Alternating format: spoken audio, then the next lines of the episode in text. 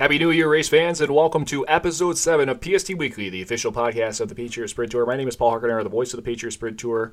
This is episode 7, and we have a very special guest with us uh, tonight, uh, Brian Zick. We'll uh, talk about Brian's interview in uh, just a couple minutes, but just want to kind of provide a couple housekeeping notes. Uh, as you can kind of see, a couple track announcements with their schedules are starting to make their way across the, the internet. Um, we do have a couple more dates that we can confirm on the PST schedule.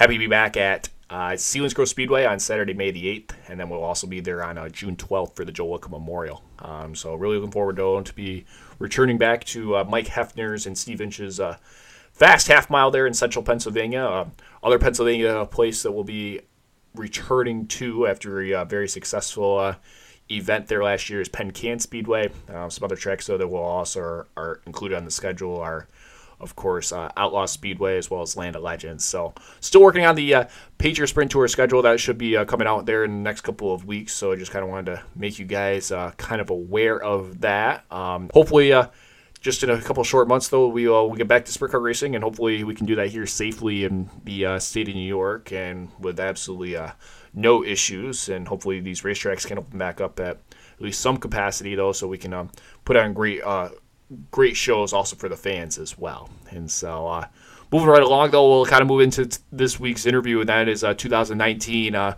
Patriot Sprint Tour Mechanic of the Year, Brian Zick. Uh, really good interview with Brian. That you know we were able to get set down. We kind of go through his entire time with uh, racing with Davey Franek, and he's gonna be changing things up though in uh, 2021. So we'll kind of dive into that, and then um, just a really good recap of what it was like though working for you know a top tier race team and kind of what it was like though to also race full time. You know, we talk about a lot of these uh, 360 sprint car drivers though, and they kind of have their full time jobs throughout the week, and then they kind of do this for fun. Where Brian was a little different just because he had to do this, you know, kind of for a living. So when COVID hit, you know, things were kind of got a little bit uh, interesting. You know, taking nine weeks off of a, in the middle of the race season though kind of was detrimental to you know his race team, and so we kind of discussed that and also kind of go through him coming and join us here in um, upstate New York, though, for the last couple of seasons, him and Davey, and then. And so, uh, really good interview. So, without further ado, though, we'll uh, move into this week's interview. Uh, that is Brian Zick. All right, we now welcome on a uh, very special guest, uh, 2019 PST Mechanic of the Year award winner, uh, longtime crew chief member with uh, Davey Franek Racing, Brian Zick. Brian, first of all, thanks for joining us this evening. Thanks for having me. Brian, uh, kind of an interesting 2020 season. Um, it's kind of it was a little unprecedented. Uh, obviously, you guys got your racing program started in kind of early February, and then once we got up to New York, though, kind of everything kind of came to a, a screeching halt. And so, how can you take anything though from this season, though? You know that was there anything though that you, I guess, your race team kind of learned when you were still working with Davey? Yeah, you know, it was definitely an interesting year to say the least. You know, nobody would ever thought something like this would happen in sideline racing that big. But you know, I was grateful enough with it. Dave, we went down to Florida, and I think we got nine or ten races in before we came home. And actually, when we came home is when that whole COVID deal hit, and you, you kind of learn a lot as a race team that you know races. I want to say part time for a living, like Davey and I were doing. Uh, a disaster like this in the country, but racing it it hurts everybody. We were trying to find races to go to, and we'd find a race, and then would get canceled. Then people would make up races, put them on the schedule, get canceled again. Um, it was just a tough year. It really hits you when you when you're sitting down at the table a day and you're trying to figure out where you can go racing to make up make some money real quick when, when stuff's not really going on in the country. Yeah, that that is kind of an interesting point though that you mentioned, Brian. Is that you know, you guys were one of the few drivers that you kind of do, you know, kind of make your income solely on racing. And so, how you guys kind of a, approach a racetrack or even this season, though, I'm sure though that that was you know really detrimental though to not just yourself but you know your entire race team. Yeah, you know, it's it's hard. It's almost like you're getting robbed of uh, your paycheck every week when you can't go racing. You know, Davey loves racing. I love racing. We, we were just trying to find races anywhere in the country to go to. Um, I didn't think we raced for about nine weeks at one point when it was early, uh, early March and April, I don't think we raced at all. And I think our first race back was uh, Land of Legends, I believe it was in mm-hmm. May. I'm not too sure, but you know, I think a lot of race teams and, and crew guys hurt from this COVID 19 deal greatly just because of the whole money situation. You know, some of the low dollar teams that, you know, were trying to race once a week couldn't race at all because now they're losing all their money because they may have lost a job or they had to put money away because there was more important things in their life going on once this COVID deal hit. Yeah, and so was the plan though to still just try to race as many 360 races as possible? I mean, was more traveling kind of in the cards? I mean, you guys obviously the plan was to still go down south and then come back up here and race though, but um, what exactly was the plan, you know, heading into this season? You know, we we didn't really have a plan. I would say I, our our plan was originally obviously go to Florida, then head west and hit the Louisiana, Mississippi races and and kind of see where we were as a team when we came back home in uh, March or April. But unfortunately, we had a bad crash in uh, Hattiesburg Speedway in Mississippi, and we came home and trying to regroup our team and seeing what was the best choice. And before you know it, the COVID nineteen deal hit, and after that, there there was no plan. It was raced as many times as we can wherever we can. Um, and still, then it was tough. I think after the whole deal came down, we only raced 14 or 15 more times this year. So between Florida and uh, the races back home, we I want to say we raced maybe 25, 30 times, which is which is nothing to what we're used to racing with Davey. Yeah, and before we kind of get more into this, you know, interview with you, Brian, I kind of want to give the fans the opportunity of kind of your backstory of you know how you got started in racing, and so kind of take us through though from the very beginning to you know who you are today.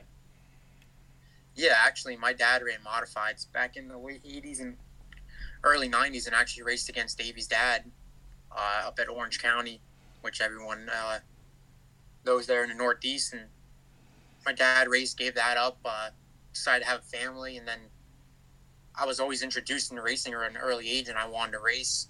So we got a quarter midgets when I was uh, five years old, and I, I ran him until I was 13. And I want to say I had great success with them. I won a USAC 0.25 midget championship. Uh, I won some of the biggest races in the entire country with uh, my little team me and my dad had, and then I quit them when I was 13 and was going to go crate modified racing, and then my dad and Davey's dad got back in touch, and next thing you know, I was 14 going to the races with Davey. I think I was maybe even 13, and once that happened, it was it never stopped. Uh, every every week, I'd go up to the shop, and my dad he driving me up, and then came to the point where I graduated high school. I was 18. It was time to find a job, and uh, Davey actually approached me if I wanted to work for him, and like I said, kind of the rest is history. There. Uh, after that, it was just me and Davey on the road since I was 18 till you know end of this year, which was a lot of fun. Sure, and and you guys did do a lot of traveling, and you know you guys kind of started out you know racing that URC schedule, and where you were able to win a couple championships, and then you also raced at Selinsgrove, though kind of take us through those the, that kind of stretch though where you guys were kind of the race team to beat though you know in that mid-atlantic region you know south of new york um, like you said the Selinsgrove speedway and then you know all those urc tracks yeah you know we won the urc championship in 2014 and then we won the championship again in 2016 and then i think we sat down and had a talk and Davey grew up at Selinsgrove and he never had a championship there. So our, our goals in 2017 were to win a Selinsgrove track championship. And luckily for us, our first year attempting it, we won it. And then the following year, 2018, we kind of just ran Selinsgrove weekly again. And that was a weird year because Davey also got sick during that middle part of the year. Um, so we didn't race as much. We were racing just Selinsgrove weekly. I, and uh, luckily, at the end of the year, we still came out the championship that year also, which was awesome. Um, then I think it was we sat down in 2018 and we talked to each other and we, we thought it would be time to move on out of the Pennsylvania area and travel up to New York and try some different tracks and try everything. And that's when we decided to uh, pursue the points with you guys in 2019 and uh, actually had a great year. Um, everything was going our way that year. We got our first win down south in Florida in February and came home. We had our momentum going strong, and I, I think we had a great year with the Patriots that year, 2019, and luckily we uh, pulled that championship off as well. Yeah, you know, kind of just going back to you know racing down south, where you know you see some teams do that um, up here, and they you know they go down to you know East Bay, and but you guys kind of did that whole you know winter series. How important do you think that was though for you and Davey though to get basically ten to twelve races ahead of almost every other race team up here North? I think it was huge. Um, you know, the first I want to say four or five races a year kind of the most stressful because you don't really know that determines your whole season. You don't know if you're going to have a good or bad season. Um, and then you have that long off season, and it's hard when you're trying to run for a championship and you start off the first race of the year and something breaks on a new car or, or just something happens with a new car. So it was kind of nice to just go down south and almost work out the bugs, but also get that that seat time, that track time, and and get that and kind of improve on that one-on-one relationship between you and the driver. So when you do come home and start the year, you're already you're already on a good streak of uh, of learning everything together. Yeah, and you know, one other thing though that I kind of wanted to go over with you tonight, Brian, is you know your kind of your duties as you know being the the top mechanic for Davies race team, and was kind of wondering though if you could kind of give us some little insight though. What exactly are you looking at on the racetrack? You know, we we travel to you know here in New York. Uh, you travel to a lot of different racetracks. Some racetracks are primarily on modifieds. Some might be late models. Um, what exactly are you looking at? Whether it's the race car or the racetrack throughout the entire night, from hot laps to a heat race to even possibly a dash to then even the A main. What exactly are you looking for, and how do you kind of communicate that with Davey throughout the night? Uh, the biggest thing I think we looked for upstate New York was track conditions. Um, New York tracks change a lot throughout the night. Um, you're if you don't pay attention to the track throughout the night, you're, you're not gonna you're not gonna run well. You know, you can kind of go to other tracks in the in the country, and you don't really got to go up to the track because you know what it's gonna do. But let's say a track upstate, it changes. You know, three seconds, four seconds from hot laps to the feature. It even changes from heat to heat, and uh, it was always good to rely on our notes for racing in New York. You know, luckily me and Davey we took really good notes, and if you don't have notes, it's it's tough. So we had to always every week we'll go back to our notes to see what the track was, what we could do, because the tracks change so much. And another thing you really got to look at upstate is the way the car is. You know, you you don't have a lot of wing speed a lot of these New York tracks on feature time, so you you got to rely more on as how to get the driver comfortable on those slick tracks. You know, you'd say you take a track like kind of Williams Grove, Selinsgrove, Grove, you're you're on the uh, hammer a lot more, so you know, to set up, you could be off a little bit and the driver can make up for it. But back in these New York tracks, uh, the car is off a little bit, you're going to be bad. So you always had to pay attention to the track conditions and how the car look throughout the night to make sure when a feature comes and the track's, you know, the typical New York glass ice to it, you're going to be good. Yeah, and you know, and kind of just switching gears what exactly are you looking for, though? Maybe on the Pennsylvania side. I mean, obviously, a lot of those tracks are, you know, they're just wicked fast. And, you know, Davey talks about this so much in his interviews where it's kind of just pedal to the metal. How do you prepare for, you know, those bigger Selinsgrove, Port Royals, you know, Williams-Grove racetracks? You know, you kind of hope and go into the night, you kind of get lucky, you know, starting a front row of heat, make the dash, make the redraw, and kind of, you know, start off front in a feature just to make your night a lot easier. Um, it's hard to pass on these the big PA tracks. You know, I think now Port Royal is doing a great job. I think a lot of these tracks are doing a great job of kind of changing track around to make it beneficial for the drivers. Um, it's a whole different ball game, Pennsylvania compared to New York. You can you can come from the back in New York and win, and it's it's tough to do that back home in Pennsylvania. You you almost got to start. I want to say first two or three rows to even have a chance at winning. So like going into a racetrack in New York, is a lot different in PA. You you roll into PA and through the gates, and you're you're in your head. You're like, all right, we need to start front row tonight to win. And it's it's kind of bad having a mindset like that. So it's a lot tougher. But I think the Pennsylvania track is also a lot tougher as a driver. They know uh, their job's a lot harder. You know, you can be starting fourth in a heat race and only finish fourth just because the track's so fast and wide open. But you can go upstate New York and you can start eighth in your heat race and you know almost win it or probably win it just because of track conditions. Sure. It, we talk about a lot of drivers, though, they simply seem to fall in love with certain track conditions. You know, some drivers love the slick, some guys like, you know, getting up on the wheels. Is, there a track condition, though, a crew chief kind of likes though? And I, I guess it's kind of an interesting question to kind of ask a crew chief. But is there something that you're hoping to see though throughout the night that okay, we can do this? Yeah, you know, I kind of like a track like Utica Rome, it's just complete glass. You know, we seem to, uh, me and Davey seem to have found something that really worked on those tracks, and I, I think it proved over the last two or three years where us as a team we uh, we won a lot of races when the track was slick, and uh, you kind of find something that works and you slick and run with it. You know, back home when the tracks are, are wide open, Pennsylvania, you know, you, you can almost have a couple different setups in and win, but you got to then you go up Utica Rome, tracks like that where it's glass. You almost got to rely to that same setup every time just because you know it works. Yeah, and you know, kind of talk about your relationship with you know Davey. Like obviously, you're both of your dads still kind of you know raced modifieds together, and then but um, I guess though you know I kind of ask a lot of pit crew guys and drivers though. Um, do you guys ever get?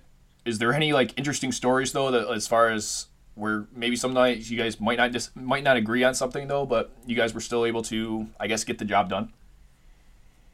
Yeah, you know, actually, me and Davey, we had a great uh, relationship. I always looked at him as my older brother. He raised me. Pretty much, I was 13. He kind of took me over from my dad, and we went. He took me racing every weekend. But I want to say we never really less got into it. I want to say we always kind of were on the same page, which was nice. We always had a good relationship we always had a good time together. Um, we always agreed on something come feature time, and you know, I want to say most of the time it was good. You know, or you know, sometimes if it didn't work out, no one was to blame. You know, it's a team; everybody has their own input on it.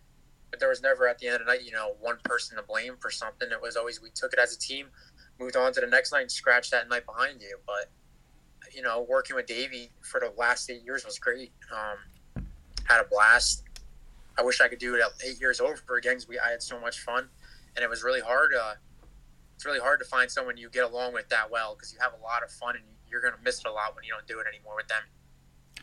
Yeah, for sure, and I guess that kind of leads me into you know kind of our next segment though is that you are kind of taking on a a new racing endeavor. Um, you know, kind of just give us a kind of a little bit of insight though. What is in store for Brian Zick in 2021? Yeah, you know, um, going to work for a team called Hummer Motorsports here. They got uh, Alex Bright and Brendan Bright driving for them full time. It's a team of 600 micro sprints, and you know this year we Alex moved into the uh, USAC East Coast wingless 360 stuff, and then he dabbled in the wingless. I mean, not the wingless, the wing 360 stuff a little bit. And uh, I didn't really think anything was going to happen after David. I was kind of almost done with racing, and then uh, I was talking to Mr. Hummer, the uh, car owner, and he offered me a, a, kind of like a ride in a micro a little bit here and there next year, and I talked to him a little bit, talked my dad about it, and you know, next thing you know, I was kind of saying, well, can we just do this a full time deal? It'll be a lot easier for me, and I've always wanted to try the wingless stuff a little bit. And before I was done with racing, I, I want to say I did a little bit of everything.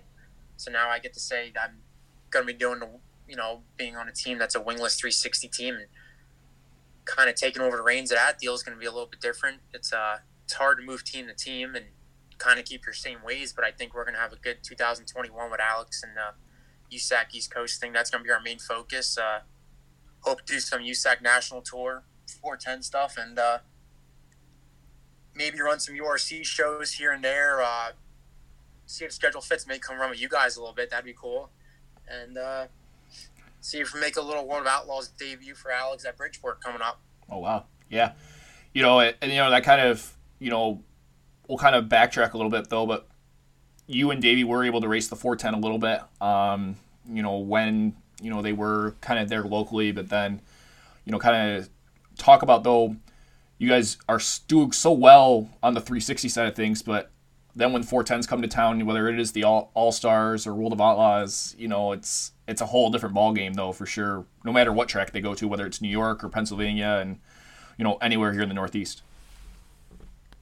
Yeah, the, uh, 410 deal is definitely tough.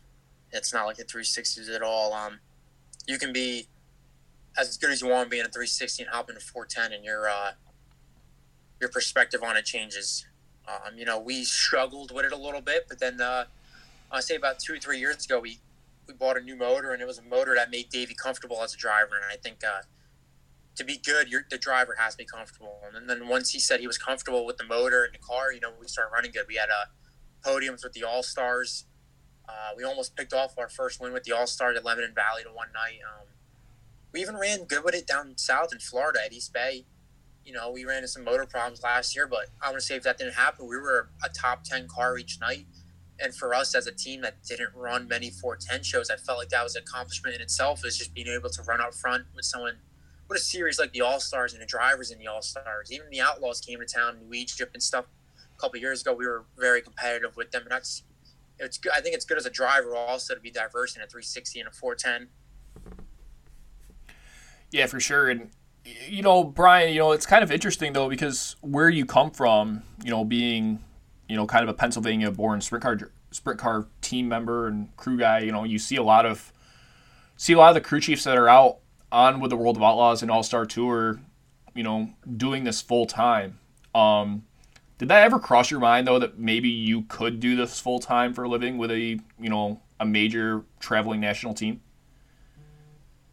Yeah, you know, it's always been a a goal of mine. I think it's a goal of every sprint car crew guy, you know, wherever you are in the country. But there was part of me that didn't really want to leave home either. I um I enjoy where we race. I enjoy the people that I know at the racetracks that we go to. I enjoy seeing everybody that's involved with the series. So it, it, for me, it was almost the thing of just staying home, just so I don't miss out on everything going on here with the with the tracks and the series. Um, it'd be definitely be cool to travel the country, but I think uh, you almost gotta dedicate your whole life to traveling. And you know, I still like to be home on the weekends. Some weekends I do stuff during weekdays and night with my dad. So it was kind of me just staying home and and doing stuff around here instead of going out on the road. I, I think I have as much fun, you know, like working with Davey in the past and you know working with Hummer now.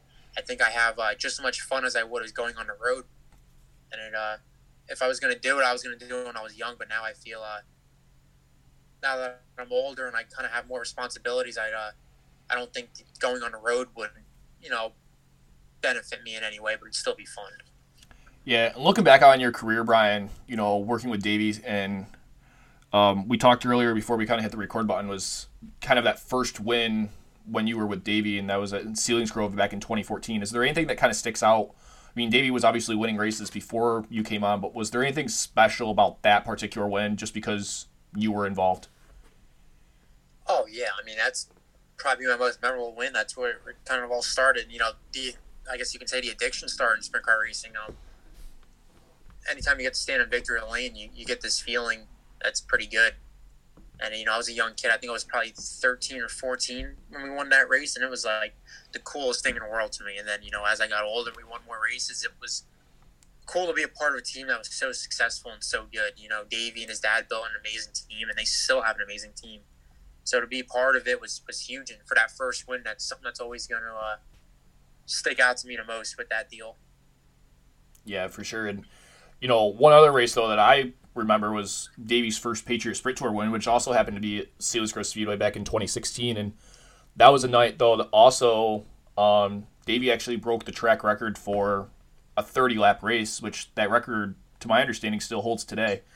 Um, you know, winning that first, you know, not like, I guess, outside of the ordinary win. So it was a Patriot Sprint Tour win, you know, and then obviously you guys won a couple of ESS wins as well. But what are you taking though from winning those, you know, PST and ESS wins though, just because you were racing against, you know, much different competition and you were kind of an outside guy?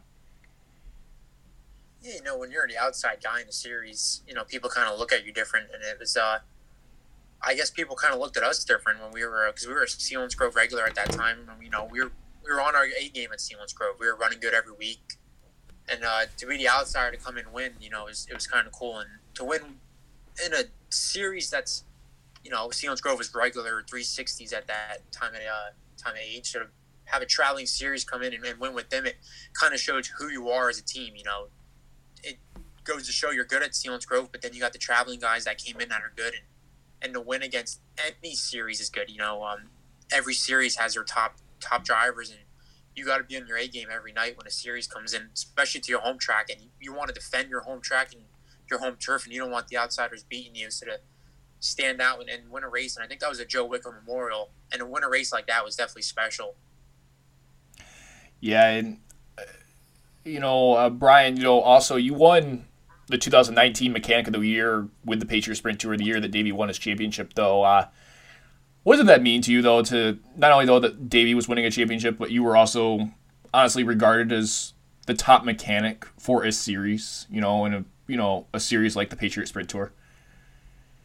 You know, it, it means a lot. Um, it shows me that people do uh, do appreciate your hard work and, and see how hard you work as a as an individual. You know, it was tough. I was the only full time guy at Davies, and most of the time on the road, it was just me, Davey, and his dad. And you know, we were lucky enough to have uh, Brett Dries come with us most of the time. But you know, he had a full time job at back home, and it was tough for him to come out. So during the week, it was only me in the shop with Davey, and mm, I want to say most of the time on the road was me and him. So it was always tough. And to have someone appreciate all your hard work and have a, a series and all you guys involved with Patriots uh, show me how hard I worked at that award, it really meant a lot. Um, you know, I never thought I would ever get awards like that. You know, just working on a car, it was just a job to me, but a job that people saw differently in their eyes, I guess, is to show how uh, appreciative I was for everything they've done and to get an award that shows, uh, you know, how hard you worked at the year means a lot because there are a lot of guys out there on the Patriot Tour